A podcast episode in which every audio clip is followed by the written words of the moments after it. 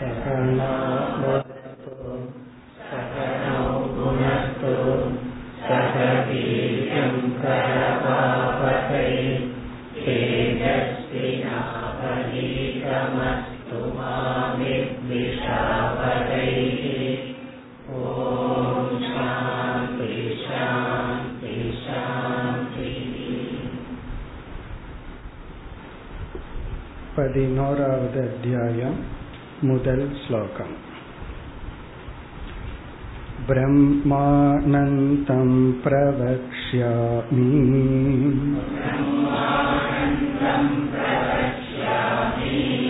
ज्ञाते तस्मिन्न शेषतः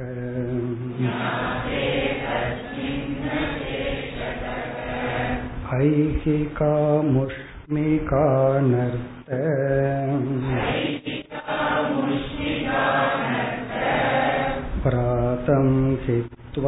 सुखायते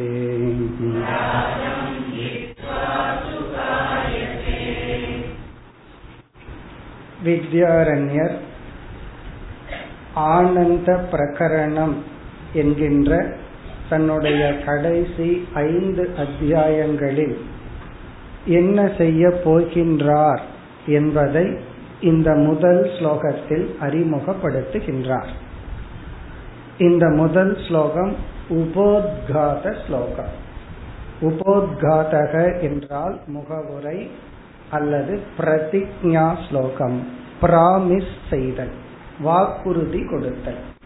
என்ன வாக்குறுதி கொடுக்கின்றார்?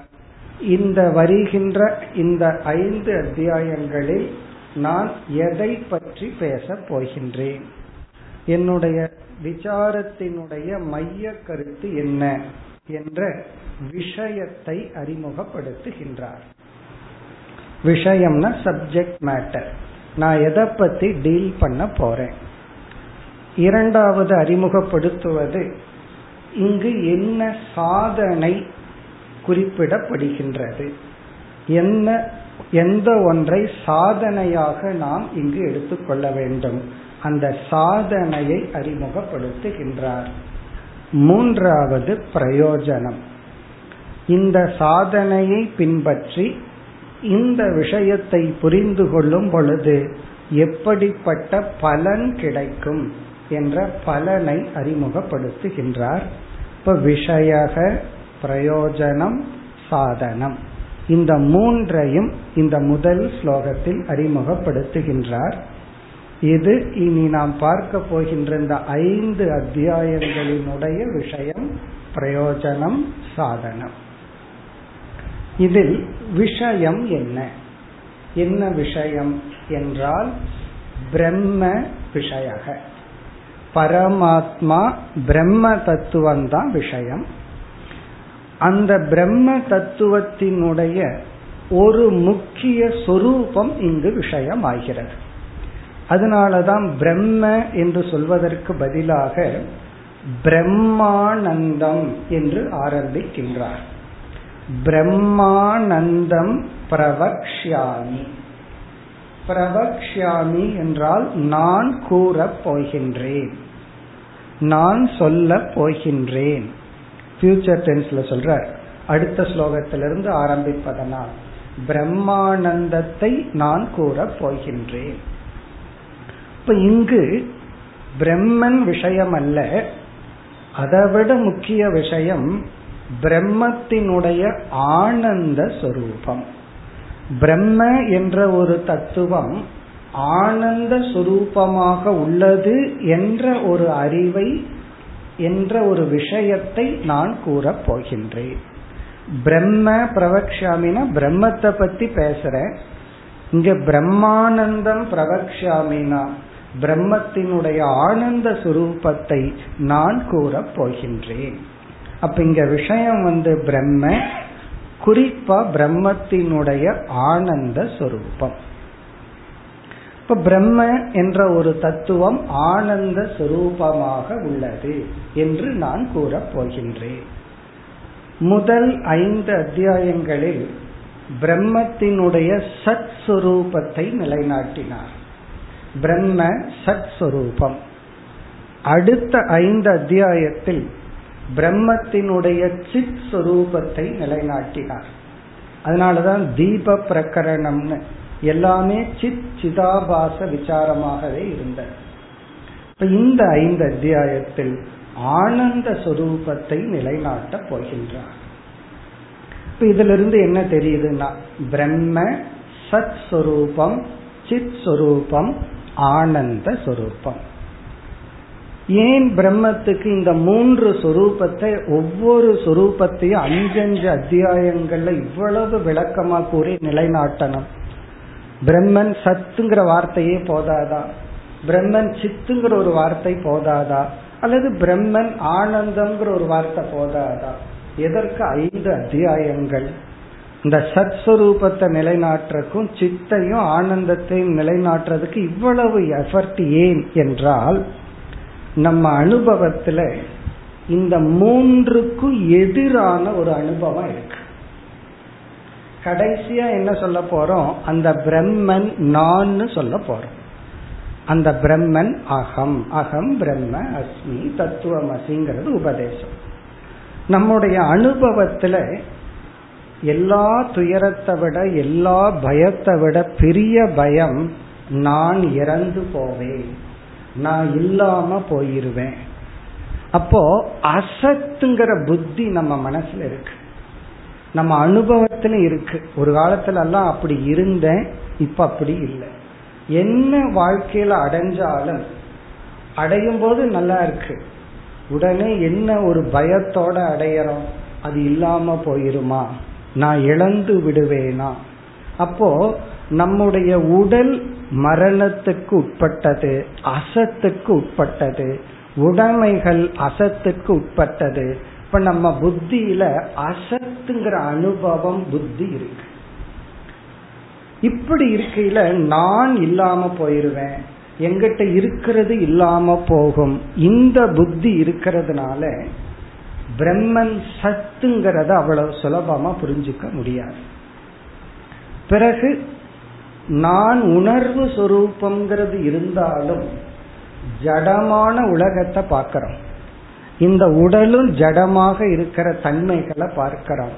அப்ப ஜடம்ங்கிற ஒன்றை நம்ம அனுபவிக்கிறதுனால பிரம்மத்தை சித் அப்படின்னு புரிஞ்சுக்கிறது கஷ்டம். பிரம்மத்தை வேணா புரிஞ்சுக்கலாம். நான் என்றும் அறிவு சொரூபம்னு புரிஞ்சுக்கிறதுக்கு நம்ம அனுபவமே தடை. நான் என்றும் சத்ஸ்வரூபம்னு புரிஞ்சுக்கிறதுக்கு அனுபவமே தடை. என்ன என்னுடைய அனுபவத்துல நான் மரணத்துக்கு உட்பட்டவன். நான் சாக போறேன் அழிய போறேன். அப்போ மரணம் அசத்துங்கிற அனுபவம் இருக்கு. ஜட அனுபவம் இருக்கு. இங்க சித்து விஷயத்துல அஜான அனுபவம். எனக்கு இது தெரியல. ஒன்றுமே தெரியல. விளங்கவில்லை. அப்படி ஒரு அனுபவம். அதே போல ஆனந்தம்ங்கிற விஷயத்திலையும் அதற்கு எதிரான துக்க அனுபவம் நமக்கு இருக்கு. பிரம்ம ஆனந்த ஸ்வரூபம் அப்படின்னு சொல்றோம். கடைசியா நான் ஆனந்த ஸ்வரூபம்னு சொல்லணும். ஆனா அதற்கு ஜஸ்ட் ஆப்போசிட்டான துக்க அனுபவம் இருக்கு. இப்படி மரண அனுபவம் அசத் அனுபவம் அஜான ஜட அனுபவம் துக்க அனுபவம் இந்த மூன்றும் நான்கிற சொல்லுக்கு பொருளா இருந்துட்டு இருக்கு யாராவது நம்ம கிட்ட நீங்க எப்படி இருக்கீங்கன்னு கேட்டா சிரிச்சுட்டு நல்லா இருக்கேன்னு சொல்லுவோம். மூணு முறை திருப்பி கேட்டான்னு வச்சுக்கோ நிஜமாலுமே நல்லா இருக்கீங்களா? அப்படின்னா யோசிக்க ஆரம்பிச்சிடும் அது மட்டுமல்ல ஒரு நாள் வந்து ஃப்ரெண்ட்ஸ் எல்லாம் வர்றாங்க ரிலேஷன்ஸ் வர்றாங்கன்னு வச்சுக்கோ ரொம்ப சிரிச்சு பேசிட்டாவே பயம் வந்துருது. என்னமோ ஆயிருமோ? இன்னைக்கு ரொம்ப சிரிச்சிட்டோம் அப்படின்னு இப்ப இதுல இருந்து என்ன தெரியுதுன்னா சந்தோஷப்படுறதுக்கு பயப்படும். சந்தோஷமா இருக்கிறதுல ஒரு பயம் இருக்கு. என்ன இன்னைக்கு ரொம்ப சிரிச்சிட்டோம் ரொம்ப சந்தோஷமா இருந்துட்டோம். ஏதாவது ஆயிருமோ? நாலு பேர்த்திட்ட வேற சொல்லுவா ரொம்ப சிரிக்காத உடனே அழுக வேண்டியது வரும்னு சொல்லுவோம் இப்ப இதுல இருந்து நம்ம வந்து ஆனந்தமா இருக்கிறதுக்கே பயப்படும். மற்றவங்கிட்ட நான் ரொம்ப நிறைவா இருக்கிறேன்னு சொல்றதுக்கு பயப்படுறேன் டச் வுட்னு வேற சொல்லிடுவாங்க. எல்லாம் நல்லா இருக்கா? மரத்தை தொட்டுக்கோ. ஏன்னா ஆப்போசிட் ஆயிடக்கூடாது அப்படின்னு சொல்லி. அப்போ ஒரு ஸ்வஸ்தி எல்லா விதத்திலையும் அழிவில்லாமல் அறிவுடன் நிறைந்திருப்பவன் சொல்றதுக்கே நம்ம மனசுல பயப்படுறோம். காரணம் என்ன அப்படின்னா அப்படிப்பட்ட அனுபவம் நமக்கு இருக்கு. இதையெல்லாம் தாண்டி ஒரு உண்மையை நம்ம புரிய வேண்டியது இருக்கு.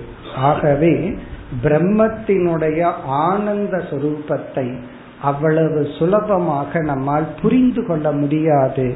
பிரம்ம ஆனந்தம்னு புரிஞ்சுக்கிறத விட நான் ஆனந்த சுரூபம் அப்படின்னு புரிஞ்சுக்கிறதுக்கு நமக்கு அதிக முயற்சி விசாரம் தேவை. ஆகவே பிரம்மானந்தம் பிரவக்ஷாமி நான் பிரம்மத்தினுடைய ஆனந்த சுரூபத்தை கூற போகின்றேன். நம்ம பார்க்க போறோம். நம்ம அனுபவிக்கிற எல்லா ஆனந்தமும் பிரம்மத்தினுடைய பிரதிபிம்பம்னா அப்ப துக்கம் யாருடைய பிரதிபிம்பம்? பார்க்க போறோம். அது நம்முடைய பிரதிபிம்பம்னு பார்க்க போறோம். அது அந்த கரணத்தினுடைய அறியாமையின் விளைவுன்னு பார்க்க போறோம். ஸோ அந்த விசாரத்தை எல்லாம் ஆனந்த சம்பந்தமா நம்ம பார்க்க போறோம். இப்ப நம்முடைய ஐந்து அத்தியாயத்துல என்னன்னா ஆனந்த பிரவக்ஷாமி. பிரம்மத்தினுடைய ஆனந்த சுரூபத்தை நான் கூற போகின்றேன். இது வந்து சப்ஜெக்ட் மேட்டர் விஷயாக. பிரம்மந்தான் விஷயம். அந்த பிரம்மத்துல ஆனந்த அம்சம் ஆனந்த சுரூபத்தை விளக்கப் போகின்றேன். இனி அடுத்தது ஞாதே தஸ்மின் அசேஷதக. இப்ப முதல் பகுதியில சப்ஜெக்ட் மேட்டரை சொல்லிட்டார் பிரம்ம பிரம்மானந்தம் பிரவக்ஷாமி. இந்த பிரம்மானந்தத்துக்கு எப்படி பொருள் சொல்லணும்? எந்த ஒரு தத்துவம் பிரம்மனாகவும் ஆனந்தமாகவும் இருக்கிறதோ அந்த தத்துவத்தை கூறப் போகிறேன். பிரம்மனுடைய ஆனந்தத்தை கூறப் போகிறேன்னு பொருள் அல்ல. ஆனந்த ரூபமாக உள்ள பிரம்மத்தை விளக்கப் போகின்றேன். அடுத்தது சாதனை. ஞாதே தஸ்மின் அசேஷதக. இங்க ஞாதே இங்க ஞானம்ங்கிறத சாதனையாக அறிமுகப்படுத்துகின்றார். இப்ப நம்ம இனி என்ன பண்ணணும்னா முதல்ல புரிஞ்சுக்கணும். அறிவை அடைய வேண்டும். ஞானத்தை அடைய வேண்டும். இங்கே இரண்டாவதாக அறிமுகப்படுத்துவது ஞானம். ஞானம்னா அறிவு. இப்ப அறிவு தான் நம்முடைய லட்சியம். அதாவது நம்ம எதை அடையணும் அப்படின்னா ஃபர்ஸ்ட் என்ன சொல்லுவோம்? பிரம்மத்தை அடையணும். சரி அந்த பிரம்மத்தை எப்படி அடைகிறது அதற்கு சாதனம் ஞானம். அப்ப இப்ப நம்முடைய லட்சியம் என்னன்னா ஞானம். இல்ல பிரம்மந்தான லட்சியம்னா அந்த பிரம்மத்தை அடையிறதுக்கு ஞானம் சாதனம். ஆகவே என்னுடைய இம்மீடியட் கோல் ஞானம். இனி அடுத்த கேள்வி இந்த ஞானத்தை அடைகிறதுக்கு என்ன பண்ணணும்? இப்போ ஃபர்ஸ்ட் பிரம்ம இறுதி லட்சியம் அதற்கு காரணமா இருக்கிறது ஞானம். இனி ஞானத்துக்கு காரணமா இருக்கிறது பிரமாணம். அப்ப பிரமாண விசாரம் பண்ணணும். பிரமாண விசாரம்னா சாஸ்திர விசாரம் பண்ணணும். அப்ப சாஸ்திரம் என்னுடைய அடுத்த கோல் சரி சாஸ்திரத்துக்கிட்ட போகும் பொழுது சாஸ்திரமே என்ன சொல்லுது? இந்த தகுதியோடு நீ வந்தாதான் நான் உனக்கு உதவியா இருப்பேன்னு சொல்லுது. அப்ப என்ன லட்சியமாகுது? அந்த தகுதியை நமக்குள்ள வளர்த்திக்கிறது லட்சியம். இப்படியே ஸ்டெப் பை ஸ்டெப்பா போனாலும் இங்க வந்து ஞானம்தான் பிரம்மத்துக்கு ஒரு ஸ்டெப் முன்னாடி இருக்கு. ஆகவே இங்கு சாதனை வந்து ஞானம். இப்ப சாத்தியம் என்ன? என்றால் சாத்தியம் பிரம்ம. சாத்தியம்னா அடைய வேண்டிய இலக்கு பிரம்ம. சாதனம் ஞானம். அதனாலதான் சம்பிரதாயத்துல சொல்வார்கள் இந்த சாத்தியம் இருக்கே அதுதான் விஷயமா இங்கு அறிமுகப்படுத்தப்பட்டுள்ளது. ஞானத்துக்கு விஷயம் வந்து பிரம்ம. இந்த பிரம்மன் எனக்கு ஏற்கனவே தெரிஞ்சிட்டா அது ஞானத்துக்கு விஷயம் அல்ல. இப்ப எது என்னுடைய அறிவுக்கு பொருளாக வேண்டும்? எது எனக்கு தெரியலையோ அதைத்தான் அந்த அறிவைத்தான் நான் அடையணும். ஏற்கனவே தெரிஞ்சது வந்து எனக்கு அறிய வேண்டிய விஷயம் அல்ல. அதனால என்ன சொல்வார்கள்? அஜாதம் பிரம்ம விஷய அறியப்படாத பிரம்மன் சப்ஜெக்ட் மேட்டர் விஷயம். அப்ப இங்க வந்து ஞானத்துக்குரிய விஷயம் வந்து அறியப்படாத பிரம்மன். இங்கேயும் அப்படியே யோசிச்சுட்டு போலாம். அறியப்படாதது எப்படி விஷயமாகும்? ஏதாவது கொஞ்சமாவது அறிஞ்சிருந்தா தானே விஷயமாகும். ஒண்ணுமே தெரியாதது எப்படி சப்ஜெக்ட் மேட்டர் ஆகும்? அங்கேயும் ஒரு விசாரம் இருக்கு. அந்த பிரம்மன் அறிந்தும் அறியப்படாமல் உள்ளது. இப்ப ரிஷிகேஷ்னு ஒரு இடம் இருக்கு. அதை பத்தி கேள்விப்பட்டிருக்கோம். அப்பதான் அது லட்சியமாகும். கேள்விப்படாத ஒரு இடம் லட்சியமாகாது. அப்ப கேள்விப்பட்டோம்னா அறிந்தும் அறியவில்லை. ஏதோ ஒரு வேக் நாலேஜ் இருக்கு பரோட்ச ஞானம் இருக்கு அபரோக்ஷ ஞானம் இல்லை. அப்படி பிரம்மத்தை பத்தி நமக்கு யாருமே சொல்லி கொடுக்காம வேக ஒரு ஞானம் இருக்கு. அந்த வேக் நாலேஜின் துணை கொண்டு அதை பத்தி முழுமையான ஞானத்தை அடைய வேண்டும். ஆகவே அறியப்படாத என்பதை இன்னும் கரெக்டா சொல்லணும்னா அறகுறையாக அறியப்பட்ட பிரம்ம. இந்த அறகுறையத்தான் சமஸ்கிருதத்துல ஆபாத ஞானம் என்று சொல்வார்கள். ஆபாத ஞானம்னா தெரிஞ்சும் தெரியாம இருக்கு. விளங்கியும் விளங்காமல் இருக்கின்றது. அப்படி ஆபாத பிரம்ம விஷயக. இனி வந்து இது வந்து சாதனையா சொல்லிட்டார். ஞாதே தஸ்மின். அந்த பிரம்மத்தை முழுமையாக அறியும் பொழுது அசேஷதகன்னு ஒரு சொல் இருக்கு அது ரெண்டு இடத்துல போடலாம். அசேஷதக ஞாதே தஸ்மின். முழுமையாக அசேஷதகன்னா கம்ப்ளீட்டா முழுமையாக என்று பொருள். அசேஷதகன டோட்டலி முழுமையாக. ஏன்னா இப்ப நம்ம ஏற்கனவே பிரம்மத்தை பற்றி அறகுறையான அறிவு இருக்கு. ஒரு சாஸ்திரமும் படிக்காதவர்களிடம் நீங்க போய் கடவுள்னா யாருன்னு கேட்டு பாருங்க. அவங்களே லட்சணம் கரெக்டா சொல்லுவாங்க. வியாசர் சொன்ன லட்சணத்தை அவர் சொல்லுவார். ஒரு பரிப்பறியாத இல்லை. என்ன சொல்லுவார் தெரியுமா? எல்லாத்தையும் படைச்சவன் தான் கடவுள். வேலை முடிச்சிச்சு வியாசர் அப்படித்தான் லட்சணம் கொடுக்கிறார் ஜென்மாத்திய எதாக இந்த உலகத்துக்கு சிருஷ்டி ஸ்திதி லய காரணம் ஈஸ்வரன். அப்போ ஈஸ்வரன் யார் அப்படின்னா அதுக்கு பிரம்மசூத்திரம் படிக்கணுங்கிற அவசியமே ஒண்ணுமே படிக்க வேண்டாம். காமன் சென்ஸ் மட்டும் இருந்தா போதும். வேற ஒண்ணும் வேண்டாம். என்ன சொல்லுவோம்? யார் இறைவன்? எல்லாத்தையும் படைச்சவன். அப்ப படைத்தவன் இறைவன் அப்படின்னு சொல்றது போல அப்ப நமக்கு வந்து ஒரு ஏதோ ஒரு வேக் நாலேஜ் பிரம்மத்தை பற்றி இருக்கு. அதை பற்றி முழுமையான அறிவை அடையணும். அப்படி அறிவை அடைதல் தான் சாதனை. இப்ப இங்க சாதனை சொல்லியாச்சு விஷயம் சொல்லியாச்சு. இனி பிரயோஜனம். அதை இரண்டாவது வரியில் குறிப்பிடுகின்றார்.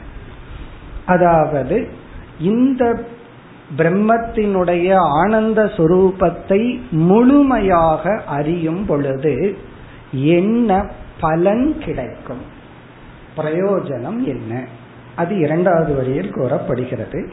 இந்த பிரயோஜனத்தை பத்தி சுருக்கமா சொல்லணும்னா அறியப்படாத பிரம்ம விஷயக ஞாதம் பிரம்ம ஏவ பிரயோஜனம். அறியப்பட்ட பிரம்மன் பிரயோஜனம். இதான் ரொம்ப அதிசயமா இருக்கு. ஒரே ஒரு ஆப்ஜெக்ட் அது அறியப்படாத பொழுது தேடப்படும் பொருளா இருக்கு. அறியப்பட்ட பொழுது அது அடையப்பட்ட பொருளாக உள்ளது.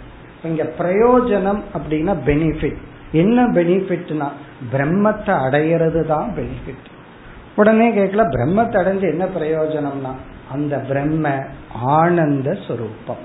பிரம்மத்தை அடையிறதும் அந்த ஆனந்தத்தை அடையிறதும் ஒண்ணுதான். ஆகவே அந்த பிரம்மத்தை அடைதல் பிரயோஜனம். அறியப்பட்ட பிரம்ம பிரயோஜனம் அறியப்படாத பிரம்ம விஷயக அறிவு சாதனை.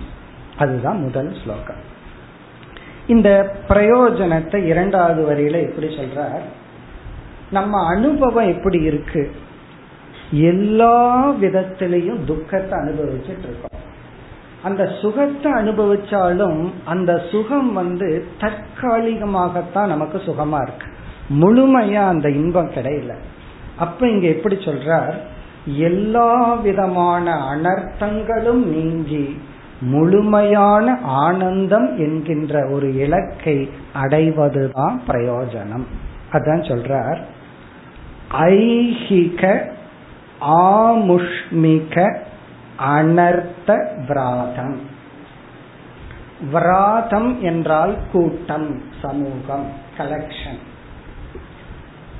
இங்க கலெக்ஷன் சொல்றது உடனே கலெக்ஷன் சொன்னா காசு ஞாபகத்துக்கு வந்தது ரொம்ப பேருக்கு இங்க கலெக்ஷன் சொன்னா துக்கத்தினுடைய கலெக்ஷன் துயரத்தினுடைய கலெக்ஷன் விராதம் அப்படின்னா எல்லாம் சேர்ந்த கலெக்ஷன் என்ன விராதம்?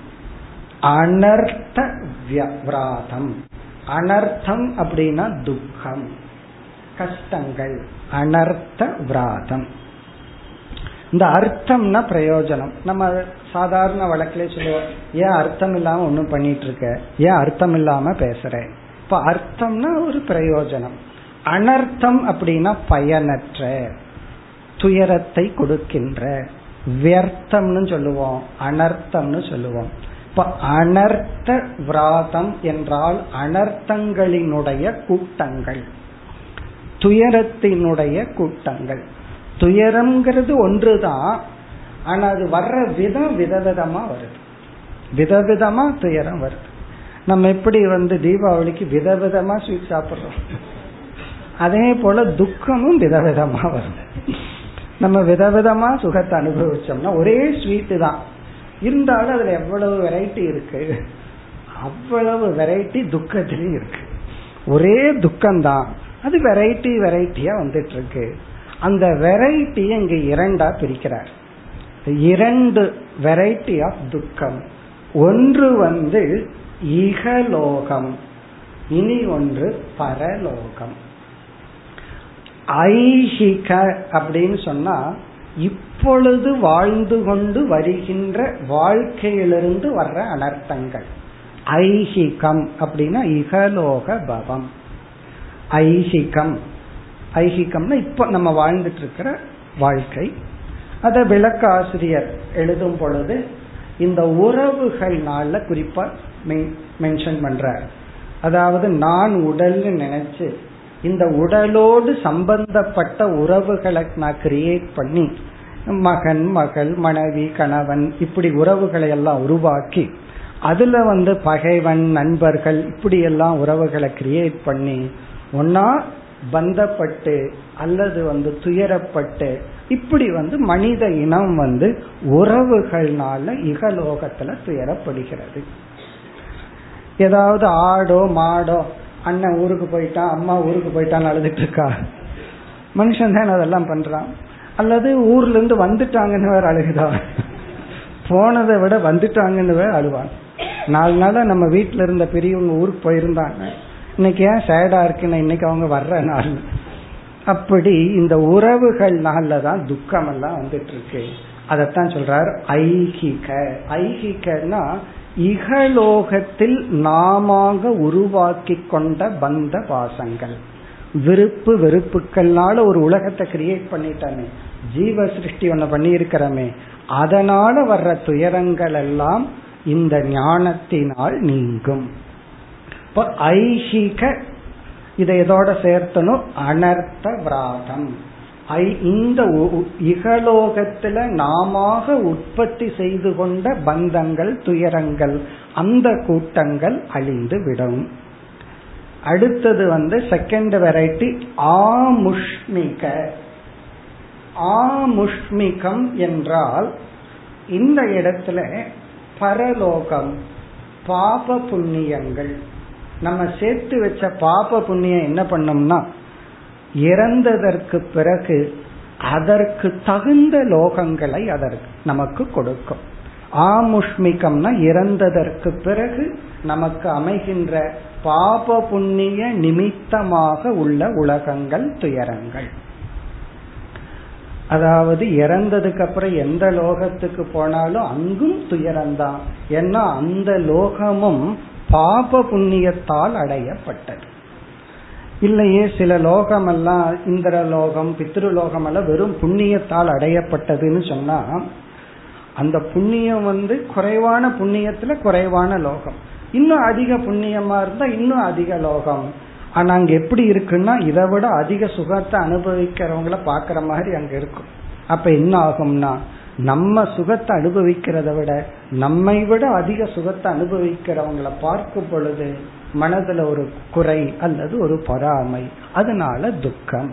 இப்ப ஆமுஷ்மிகம்னா இறந்ததற்கு பிறகு ஒருவன் எந்த லோகத்துக்கு போனாலும் நரக லோகத்துக்கு போனா டைரக்டா துக்கத்தை அனுபவிப்பான். சொர்க்க லோகத்துக்கு போனா வேற விதத்தில் அனுபவிப்பான். அப்படி பாப புண்ணிய நிமித்தமாக வந்த எந்த லோகத்துக்கு போனாலும் வருகின்ற அனர்த்த விராதம் ஹித்துவா. ஹித்துவா என்றால் நீக்கி. அவைகளையெல்லாம் விட்டு. இந்த இடத்துல மீண்டும் முதல் வரியில் இருக்கிற அசேஷதகங்கிற சொல்ல சேர்த்திக்கணும். அசேஷதக ஹித்துவா முழுமையாக விட்டு. எல்லா துயர கூட்டங்களையும் முழுமையாக விட்டு.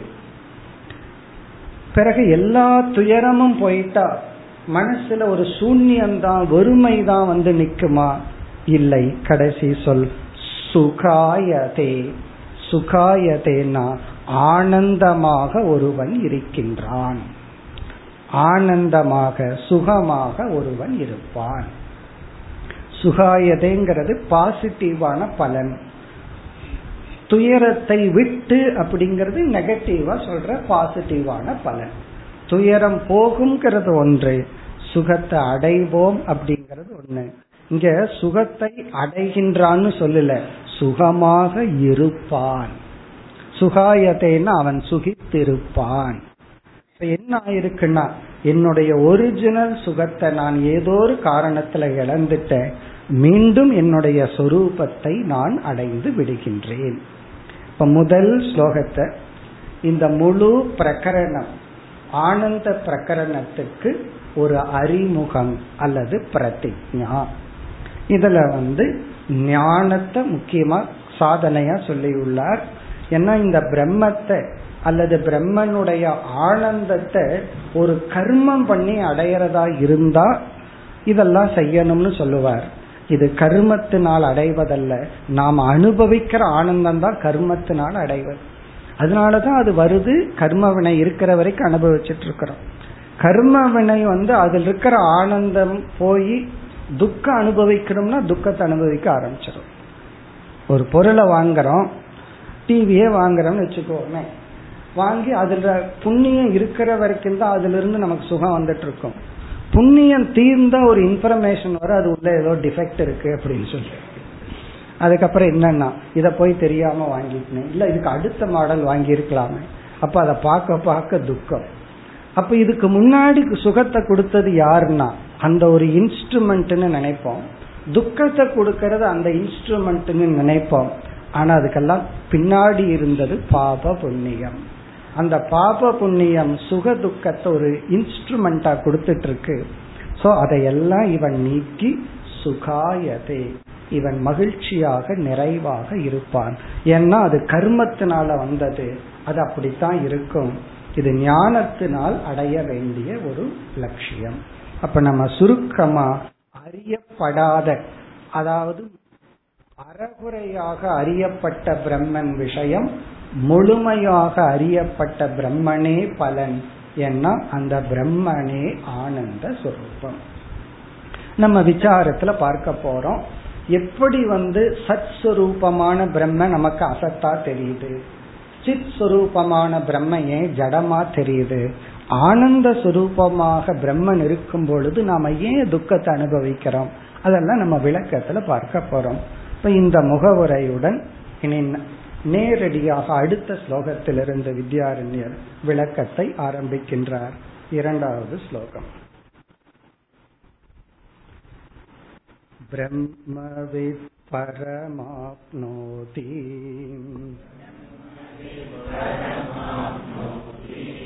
शोकं तरति चात्मवित्।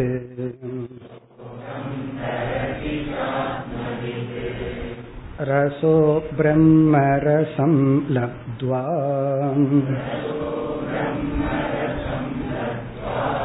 आनन्ति भवति नान्यथा।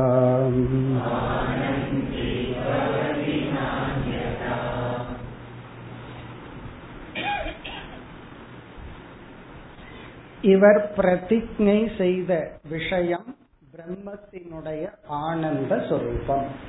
பிரம்ம ஆனந்த சொரூபம். பிறகு இறுதியா நம்ம என்ன புரிஞ்சுக்க போறோம்? அந்த ஆனந்த சுரூபமான பிரம்மனே என்னுடைய ஆத்மஸ்வரூபம் இப்ப நானே ஆனந்த சுரூபமாக இருப்பதனால் நான் ஆனந்தத்தை நாட வேண்டிய அவசியம் இல்லை. பிறகு கர்ம இருக்கிற வரைக்கும் நான் ஜீவிச்சிட்டு இருக்கிறேன். வாழ்வதற்கு பொருள்கள் தேவை. நல்ல காற்று தேவை உணவு தேவை தண்ணீர் தேவை உலகம் தேவை. ஆனா ஆனந்தமா வாழ்வதற்கு எனக்கு எதுவும் தேவை இல்லை இந்த எண்ணமே சந்தோஷமா இருக்கும். உண்மையிலேயே அப்படி இருந்தா எப்படி இருக்கும்.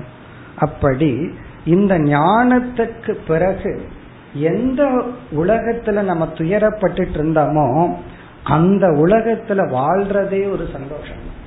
நல்ல மழை பெஞ்சிட்டு இருக்கும்போது கொடையோட போனா எவ்வளவு சந்தோஷமா இருக்கும். அது போல துயரத்தில் இருக்கும் இருந்த இந்த உலகத்துல துயரம் படாத ஒரு ஞானத்தோட வாழ்றதே ஒரு மகிழ்ச்சி தான். அதனாலதான் ஜீவன் முக்தின்னு அதை சொல்றோம். ஜீவன் உயிரோடு இருந்து கொண்டே முக்தியுடன் இருத்தல். அப்ப நம்ம அறிய வேண்டிய விஷயம் என்ன? பிரம்மத்தினுடைய ஆனந்த சுரூபம். இப்ப எந்த ஒரு ஞானமும் அந்த ஞானத்தை கொடுக்க ஒரு இன்ஸ்ட்ருமெண்ட் கருவி இருக்க வேண்டும். ஒரு அறிவை வந்து நாம நினைச்சு கற்பனை பண்ணியும் அது சரியா புரிஞ்சுக்கலாம். ஆனால் அந்த எண்ணத்துக்கு நம்மளே அறிவுங்கிற ஸ்டேட்டஸை கொடுத்துட மாட்டோம். நம்ம மனசுல வர்ற ஒரு தாட் எண்ணம் அது சரியான இன்ஸ்ட்ருமெண்ட்டிலிருந்து வந்தாதான் அதன் மீதே நமக்கு ஒரு நம்பிக்கை வரும். இது ஞானம். இப்ப நம்மாக ஒன்னு யூகிக்கிறோம். ஒருத்தர் வந்து கையில எதையோ வச்சுட்டு என்ன இருக்குன்னு சொல்லி பார்க்கலான்னு சொல்ற நம்மாக யூகிச்சு எதையோ சொல்றோம். அது சரியா கூட இருக்கலாம். அது சரியா இருக்கிற நம்பிக்கை தான் நமக்கு இருக்குமே தவிர அதுக்கு ஞானம்ங்கிற ஸ்டேட்டஸ் அந்த எண்ணத்துக்கு கொடுக்க முடியாது. ஒரு ரோஜா பூ இதெல்லாம் கையில வச்சிருக்காருன்னு வச்சுக்கோமே. இப்ப அவருடைய வேற இடத்துல உடம்புல ரோஜா பூவை நம்ம பாக்கிறோம் நம்ம கஸ் பண்றோம். அவர் கைக்குள்ள ரோஜா பூ இதழ் தான் இருக்கு. அது உண்மையாக இருந்தாலும் நம்ம மனசுல இருக்கிற மலரினுடைய இதழ்ங்கிறது அறிவு கிடையாது. அவர் மனசுல இருக்கே அது அறிவு. ஏன்னா அவர் கண்ணுங்கிற பிரமாணத்துல அந்த அறிவை அடைஞ்சார். நம்ம ஏதோ கஸ் பண்ணி வச்சிருக்கிறோம். அப்படி பிரம்ம ஆனந்த சுரூபம் அப்படிங்கிற ஒரு அறிவை அடையணும்னா அதுக்கு ஒரு பிரமாணம் தேவை. அந்த பிரமாணம் தான் ஸ்ருதி உபனிஷத்துங்கிற பிரமாணம். இப்ப சாஸ்திரம் வந்து ஒரு அறிவை கொடுக்கு. அது நமக்கு புரியாம இருக்கலாம். அதுக்கு தான் நம்ம விசாரம் பண்றோம். அப்ப நமக்கு இது ஒரு அறிவாக வர வேண்டும் என்றால் ஒரு சரியான வாக்கியம் ஒரு பிரமாணத்திலிருந்து வர வேண்டும். ஆகவே இரண்டாவது ஸ்லோகத்தில் ஆரம்பித்து பத்தாவது ஸ்லோகம் வரை. இரண்டிலிருந்து பத்து வரை பிரம்ம ஆனந்த சுரூபம் என்ற விஷயத்திலும் பிரம்மத்தை அறிந்தால் மோக்ஷங்கிற பலன் அடைய முடியுங்கிற விஷயத்திலும் ஸ்ருதி பிரமாணங்களை கொடுக்கின்றார். இப்ப இந்த ஸ்லோகத்தில் ஆரம்பிச்சு பத்தாவது ஸ்லோகம் வரை உபனிஷத் பிரமாணங்கள். எதற்கு? விஷய பிரயோஜனே இவர் அறிமுகப்படுத்திய விஷயத்துக்கும் இவர் பிராமிஸ் பண்ண பிரயோஜனத்துக்கும் உபனிஷத்து தான் அறிவை கொடுக்கும் கருவி. உபனிஷத்துக்கள் இப்படி கூறுகின்றன என்று இனி வருகின்ற பத்தாவது ஸ்லோகம் வரை உபனிஷத் பிரமாணத்தை கொடுக்கிறார். அதாவது எந்தெந்த உபனிஷத்துல எங்கெல்லாம் பிரம்மன் ஆனந்த சொரூபம்னு சொல்லப்பட்டிருக்கு அந்த கொட்டேஷனை நமக்கு கொடுக்கிறார். பிறகு வந்து இந்த பிரம்மத்தை அடைவதனால் ஆனந்தத்தை அடையறோம் அப்படிங்கிற பலன் அந்த பல ஸ்ருதி கொட்டேஷன் பிறகு இதை அறிவதனாலதான் அடையிறமே தவிர அறியவில்லை என்றால் அடைய மாட்டோம் அப்படிங்கிறதுக்கும் ஸ்ருதி கொட்டேஷன் ஒருவருக்கு நம்ம ரூட் சொல்லும் போது ஒரு அஞ்சாறு ரூட்டை போட்டு இதுல போகணுங்கிறத விட சில சமயம் இதுல போகாதீங்க போகாதீங்கன்னு சொல்லி ஆப்போசிட்டா சொல்லி ஆகணும். இப்படி ஒரு லெப்ட் ஒரு எடுக்கக்கூடாது. அப்புறம் எதுக்கு அதை சொல்றீங்கன்னா உங்களுக்கு எடுக்க தோணிரும் அதனால எடுக்கக்கூடாது. அதனால இந்த அடுத்த லெப்ட் தான் எடுக்கணும். அப்படின்னு சொல்றது போல பிரம்மத்தை தெரிஞ்சிட்டதுனாலதான் இந்த பலன். தெரியவில்லை என்றால் பலன் இல்லை என்ற சுருதி வாக்கியம். பிரம்மத்தை தெரிஞ்சிட்டா ஆனந்தம்ங்கிற பலன் பிரம்ம ஆனந்த சுரூபம்ங்கிற பலன். இதை விளக்குகின்ற உபனிஷத் வாக்கியங்களை இனி பத்தாவது ஸ்லோகம் வரை கொடுக்கிறார். இதுல ஒவ்வொரு ஸ்லோகத்துக்குள்ள நம்ம போய் அந்த உபநிஷத்துக்குள்ள எல்லாம் போக ஆரம்பிச்சிட்டோம்னா அதுக்கப்புறம் வித்யாரண்யரையும் ஆகவே மாறிடுவோம் நம்ம. இங்க அரண்யம்னா காடு. வித்யாரண்யர்னா அவருக்கு வந்து காடை போல பரந்த ஞானம் இருந்துதான். அப்ப நமக்கும் திசை தெரியாம போயிரும். அப்படி போலாம். ஆனா இது எல்லாமே மேக்சிமம் நம்ம படித்த உபனிஷத்துக்கள். அதனால அதெல்லாம் உங்களுடைய ஹோம்ஒர்க்கா நான் உங்களுக்கு கொடுத்தறேன். சில பேர் இல்லையே சண்டே மட்டும்தானே இந்த புஸ்தகத்தை எடுக்கிறேன். போய் வச்சா அடுத்த சண்டே தான் எடுக்கிறேன்னு சில பேர் இருக்கலாம். பட் ஹோம் ஒர்க் பண்ணிட்டு வந்தா நல்லா இருக்கும். அதாவது எங்க எல்லாம் தெரிஞ்ச உபனிஷத்துக்கள் தான் படிச்ச உபநிஷத். அந்த இடத்துக்கு நீங்க போய் அந்த விசாரத்தை படிச்சுட்டு வந்தா ரொம்ப நல்லா இருக்கும். அதனால நம்ம என்ன பண்ண போறோம்? இந்த பத்தாவது ஸ்லோகம் வரைக்கும் அதிக விளக்கம் இல்லாமல் சுருக்கமா ரிமைண்டர் ஞாபகப்படுத்துற அளவு பொருளை பார்த்துட்டு விசாரத்துக்கெல்லாம் போகாம அந்தந்த உபநிஷத்துக்குள்ள போய் நீங்கள் பார்த்து கொள்ளலாம். இதை கொஞ்சம் அதிகமா என்ஜாய் பண்ணணும்னா பிரம்மன் மட்டும் ஆனந்த சுரூபம் அல்ல. அதாவது ஒருத்தருக்கு பசிங்கிற துக்கம் இருக்கு. சாப்பிட்டா பசி போயிடும் அது ஒரு சந்தோஷம்தான். சாப்பிட்றது அதை விட சுகம் தானே? சாப்பிட்ற சமைச்சு கொடுக்கறவங்கள பொறுத்து இருக்கு. அதுவும் சுகம்தான். அப்படி அந்த பிரம்மத்தை அடையிறது ஒரு சுகமா இருந்தாலும் அதற்கான பாதை இருக்கே. பை ஃபேக்ட் அது அதிக சுகம். நம்ம ஸ்கூல்ல போய் படிச்சுட்டு வந்து ஒரு அறிவு இருக்கும். அதை விட அந்த படிச்ச வாழ்க்கை இருக்கே. அது அதை விட சுகம். அந்த டைம் இருக்கே. அதே போல இந்த ஞான யோக மார்க்கம் பாதை இருக்கே. அது அதை விட சுகம் அந்த சுகத்தை அனுபவிக்கணும்னு விரும்பினால் அந்த அந்த உபனிஷத் கொட்டேஷன்ஸ் எல்லாம் நம்ம அந்த இடத்த படிச்சுட்டு வரணும். அப்படி இந்த ஸ்லோகத்திலிருந்து உபனிஷத்தை எடுத்துக்கிறார். இவர் இரண்டு முக்கிய உபனிஷத்தை எடுத்துக்கொள்றார். அதிகமா கொட்டேஷன்ஸ் ஒன்று வந்து தைத்திரிய உபனிஷத். என்ன? தைத்திரிய உபனிஷத்துல தான் ஆனந்த மீமாம்சை செய்யப்பட்டுள்ளது. தைத்திரிய உபநிஷத்துல தான் ஆனந்தத்தை பற்றி அதிக விசாரம் செய்யப்பட்டுள்ளது. அதை சொன்ன உடனே உங்களுக்கு ஞாபகம் இருக்கும். ஒரு யூனிட் ஆஃப் ஹாப்பினஸ் மனுஷ லோகத்திலிருந்து அனுபவிக்கிறோம். இதுல வைராகியம் அடைஞ்சா இதை விட நூறு மடங்கு ஆனந்தத்தை அனுபவிக்கிறோம். பிறகு பித்ருலோகத்துல வைராகியத்தை அடைஞ்சா அதை விட நூறு மடங்குன்னு ஒவ்வொரு லோகமா சொல்லிட்டு போய் பிறகு ச எஸ்சாயம் புருஷே எஸ்சாவாதித்யே ச ஏகன்னு சொல்லி ஒரு மகா வாக்கியம் அந்த. அப்படி தைத்திரிய உபனிஷத்துல ஆனந்தத்தை மையமாக வச்சு விசாரம் செய்ததனால் இவர் வந்து அதிக கொட்டேஷன்ஸ் தைத்திரிய உபனிஷத்திலிருந்து எடுத்துக்கொள்கிறார். அடுத்தது சாந்தோக்கிய உபனிஷத்துல ஏழாவது அத்தியாயம். சாந்தோக்கியத்தினுடைய ஆறாவது அத்தியாயம் வந்து சத் வித்யான்னு சொல்லி அங்கதான் தத்துவமசி மகா வாக்கியம் வருது. ஏழாவது அத்தியாயம் வந்து பூம வித்யா அப்படின்னு பெயர். அங்கு வந்து நாரதருக்கும் சனத்குமாரருக்கும் நடக்கிற டயலாக் நாரதர் வந்து நான் துயரப்படுகிறேன் அப்படின்ட்டு போற அதெல்லாம் நம்ம பார்க்க போறோம். அதுல இருந்து பல மந்திரங்களை எல்லாம் சொல்ல போற அதை மட்டும் கொஞ்சம் பார்ப்பேன் ஏன்னா சாந்தோக்கியத்தை ரொம்ப நாளாச்சு மறந்திருப்போம். படிச்சிருந்தாலும் மறந்திருப்போம். அதை பார்க்க போறோம். அவர் சொல்லுவார் எனக்கு இவ்வளவு அறிவு இருக்குன்னு அறிவினுடைய லிஸ்டையே சொல்லுவார். இவ்வளவு இருந்தும் எனக்கு வந்து சந்தோஷம் இல்லை. இது நார்மலா நம்ம சொல்லுவோம். எனக்கு இவ்வளவு சொத்து இருந்து சந்தோஷம் இல்லைன்னு சொல்லுவோம். இவர் வந்து அறிவிருந்துமே சந்தோஷம் இல்லை அப்படின்னு சொல்ல போறார். பிறகு வந்து இவர் ஆத்ம ஞானத்தினாலதான் சந்தோஷத்தை அடைய முடியும் அப்படிங்கிற கருத்தெல்லாம் இருக்கு. இப்படி சாந்தோக்கியோபனிஷத் ஏழாவது அத்தியாயத்திலிருந்து ரொம்ப கொட்டேஷன்ஸ் வர இருக்கு. தைத்திரிய உபனிஷத்திலிருந்து கொட்டேஷன்ஸ் மற்றும் சில உபனிஷத்திலிருந்து கொட்டேஷன் கொடுக்க போறார். இப்ப ஸ்லோகத்திற்குள் சென்றால் இந்த ஸ்லோகத்துல வந்து தைத்திரிய உபனிஷத்திலிருந்து இரண்டு கொட்டேஷன் சாந்தோக்கிய உபனிஷத் ஏழாவது அத்தியாயத்திலிருந்து ஒரு கொட்டேஷன் கொடுக்கிறார். முதல் பகுதி தைத்திரிய உபனிஷத் பிரம்மவித் பரம் ஆப்னோதி. பிரம்மத்தை அறிந்தவன் பரத்தை அடைகின்றான். இப்ப இங்க விளக்க ஆசிரியர்கள் எல்லாம் சொல்லுவாங்க இங்க ஆனந்தங்கிற வார்த்தையே வரலையே அப்படின்னு. உடனே அதுக்காக வேற கொட்டேஷன் கொடுக்கிறார். முதல்ல பிரம்மத்தை அறிமுகப்படுத்துறார். பிரம்மத்தை அடி அறிந்தவன் மோட்சத்தை அடையறான் பரத்தை அடையறான். பிறகு பிரம்மன் ஆனந்த சுரூபம்.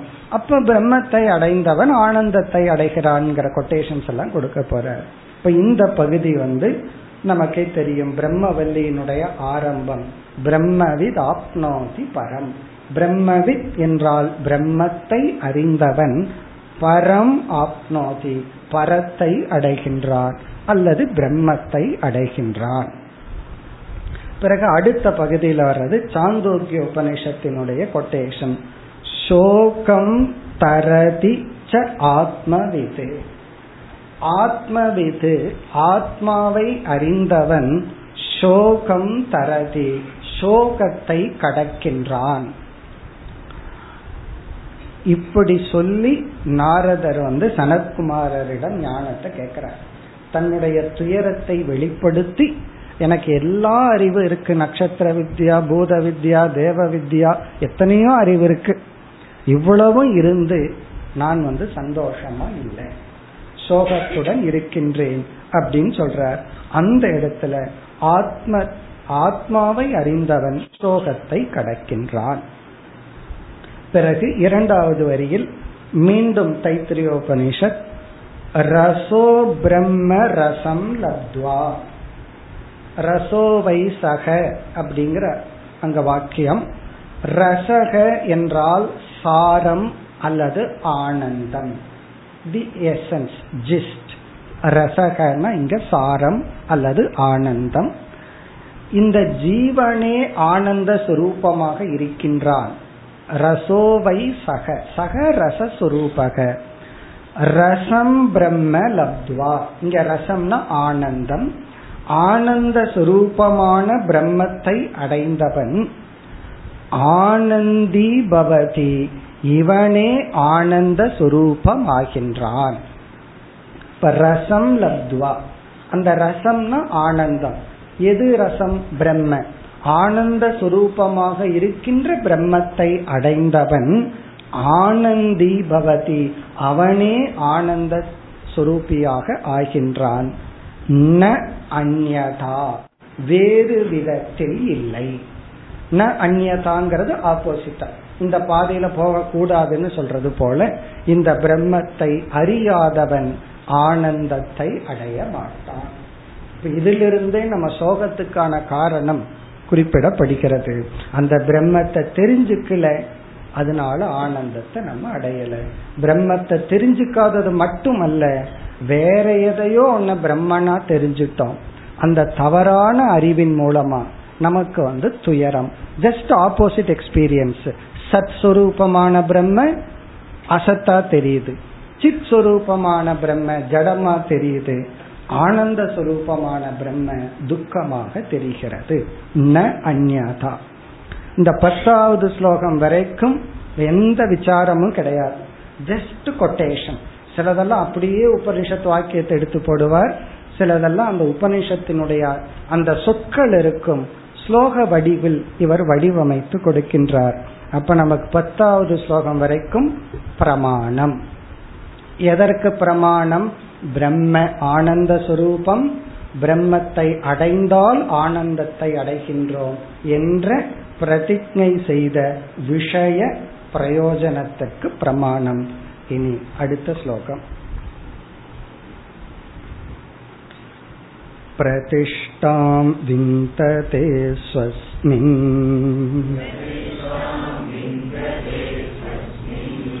यदा स्यात् अतसो भयः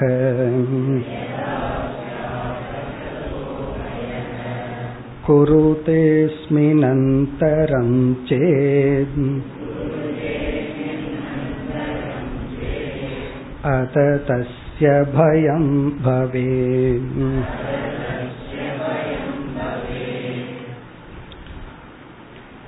இந்த ஸ்லோகமும் தைத்திரிய உபனிஷத்திலிருந்து கூறப்பட்டுள்ளது.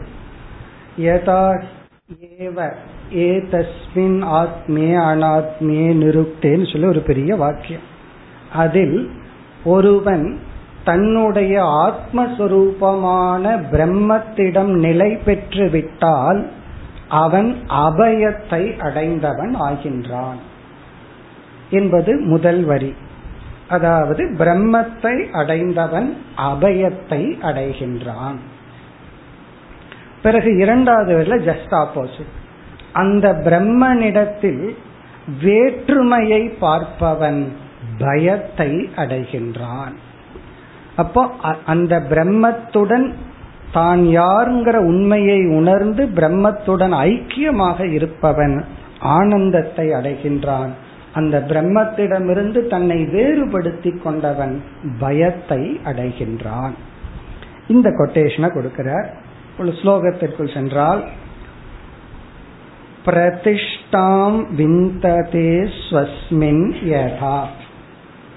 யதா எப்பொழுது ஸ்வஸ்மின் பிரதிஷ்டாம் விந்ததே தன்னிடத்தில் உள்ள பிரம்மஸ்வரூபத்தில் நிலை பெறுகின்றானோ? அப்படின்னா தன்னுடைய பிரம்மஸ்வரூபத்தை புரிந்து கொள்கின்றானோ. இது பாசிட்டிவா எப்பொழுது ஒருவன் தன்னுடைய பிரம்மஸ்வரூபத்தில் நிற்கின்றானோ. பிரதிஷ்டா அப்படின்னா நிற்பது. இந்த சிலைகளை எல்லாம் பிரதிஷ்டை பண்றன்னு சொல்றமே. அப்படி ஸ்தாபனம் செய்தல். இங்கு தனக்குள் தன்னுடைய உண்மையான பிரம்மஸ்வரூபத்தில் நிற்கின்றானோ அத சக அபயக சியாத். அதன் விளைவாக இவன் அபயத்தை அடைகின்றான். இங்க அபயம் அப்படிங்கிறது சுகம் அல்லது மோக்ஷம். அபயத்தை அடைகின்றான். இனி இரண்டாவதுல ஜஸ்ட் ஆப்போசிட் அஸ்மின் அந்தரம் குருதே சேத். ஒரு கால் அந்த பிரம்மத்திடமிருந்து வேற்றுமையை பார்க்கின்றானோ? அஸ்மின் அந்தரம் குருதே சே அந்தரம்ன டிவிஷன் குருத்தேன செய்தால் செய்தால் அத தஸ்ய பயம் பவே அதன் விளைவாக அவனுக்கு பயம் ஏற்படும். நீ பிரம்மத்திடமிருந்து உன்னை விளக்கி பார்த்தால் பயம் பிரம்மத்தோடு உன்னை ஐக்கியப்படுத்தி பார்த்தால் உனக்கு கிடைப்பது அபயம். இப்ப இந்த பயம் இருக்கே இது வந்து நம்மை போன்ற சாதாரண ஜீவர்களுக்கு மட்டுமல்ல தேவர்களுக்கும் இதே கதிதான். நம்ம நினைச்சிட்டு இருக்கோம் தேவர்கள்னா பெரியவர்கள் அப்படின்னு. அப்படி அல்ல அவர்களும் பிரம்மத்திடமிருந்து தன்னை விலக்கி கொண்டால் பயப்படுவார்கள் பிரம்மத்தோடு தன்னை சேர்த்தி புரிந்தால்தான் அவர்களுக்கும் அபயம் இருக்கும் இதுவும் தைத்திரியோபனிஷத்தில் உள்ள கொட்டேஷன் அடுத்த ஸ்லோகம் அதை குறிப்பிடுகின்றார் நான்காவது वायुसूर्यो वह्निरिन्द्रक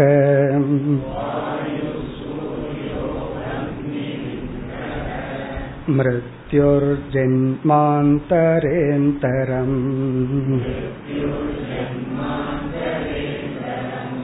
कृत्वा धर्मं विजानन्तोऽपि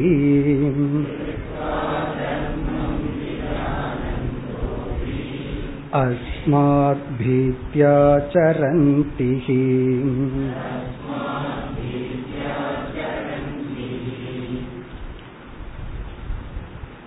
தைத்திரியோபனிஷத் கடோபனிஷத் போன்ற பல உபனிஷத்துக்களில் இந்த கருத்து வந்துள்ளது.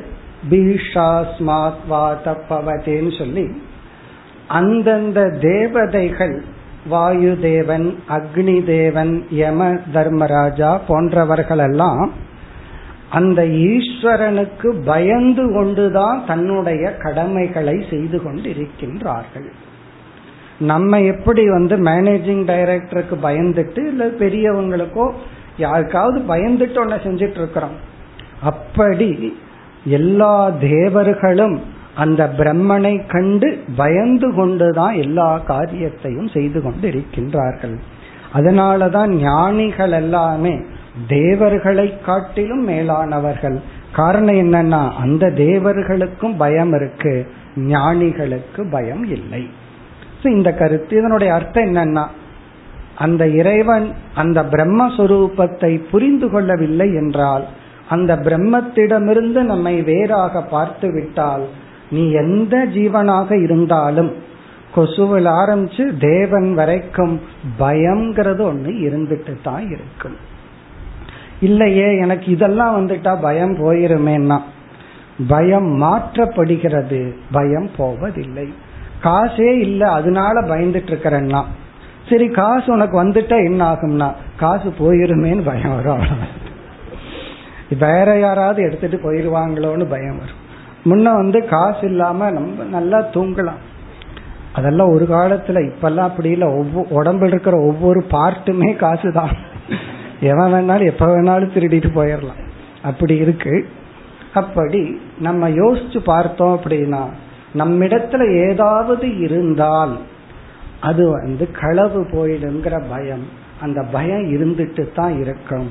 இந்த ஞானத்தை அடையும் வரை. இப்ப இந்த ஸ்லோகத்துல தேவர்களும் அவர்கள் தேவர்கள்ங்கிற தன்மையை எப்படி அடைந்தார்கள்னா அதிகமான புண்ணியங்களை எல்லாம் பண்ணி அவர்கள் வந்து தேவ பதவியை அடைந்தார்கள்.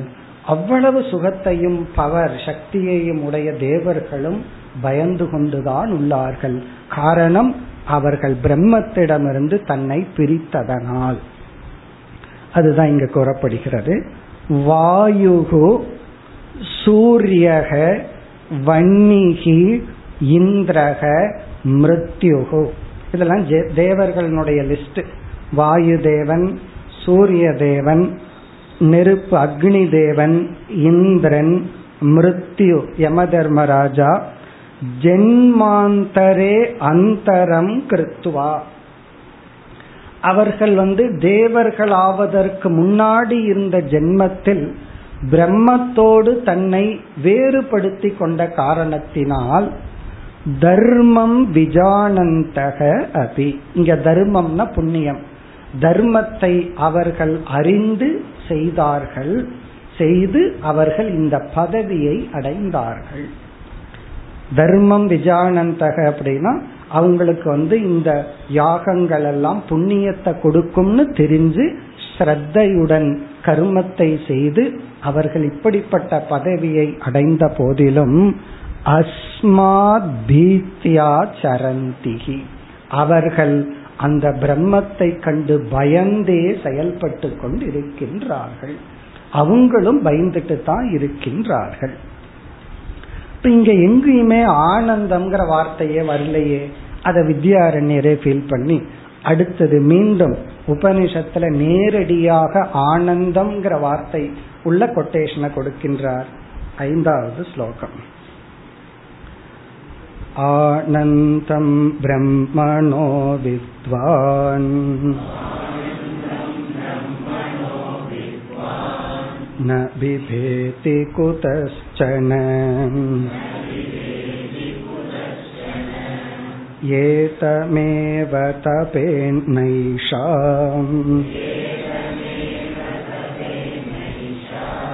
चिन्ता कर्माग्निसम्भृता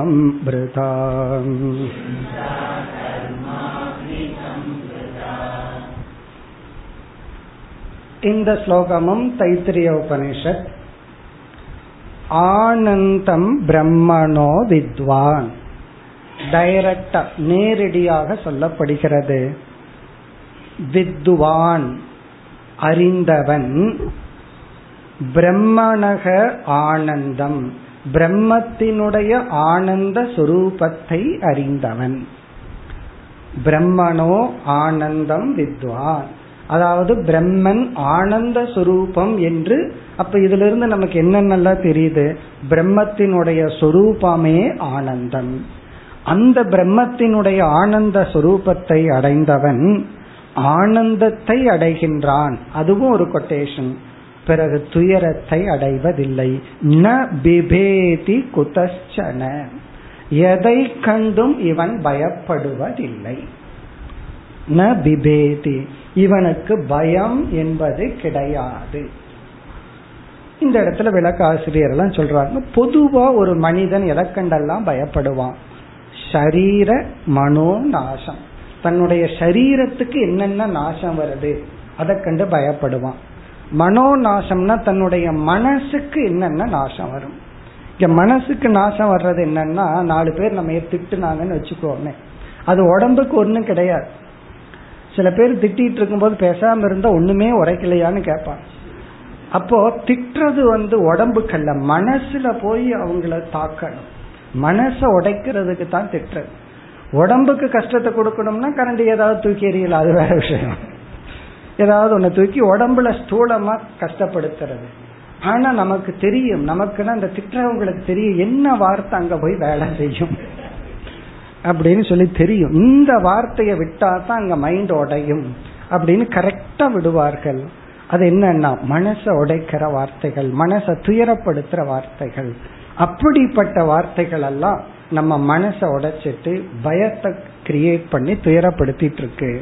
ந பிபேதி குதஸ்தன எதனிடமிருந்தும் உடல் மனம் இதை தாக்குகின்ற எந்த ஷோர்ஸிலிருந்தும் இவர்கள் பயப்பட மாட்டார்கள் துயரப்பட மாட்டார்கள்.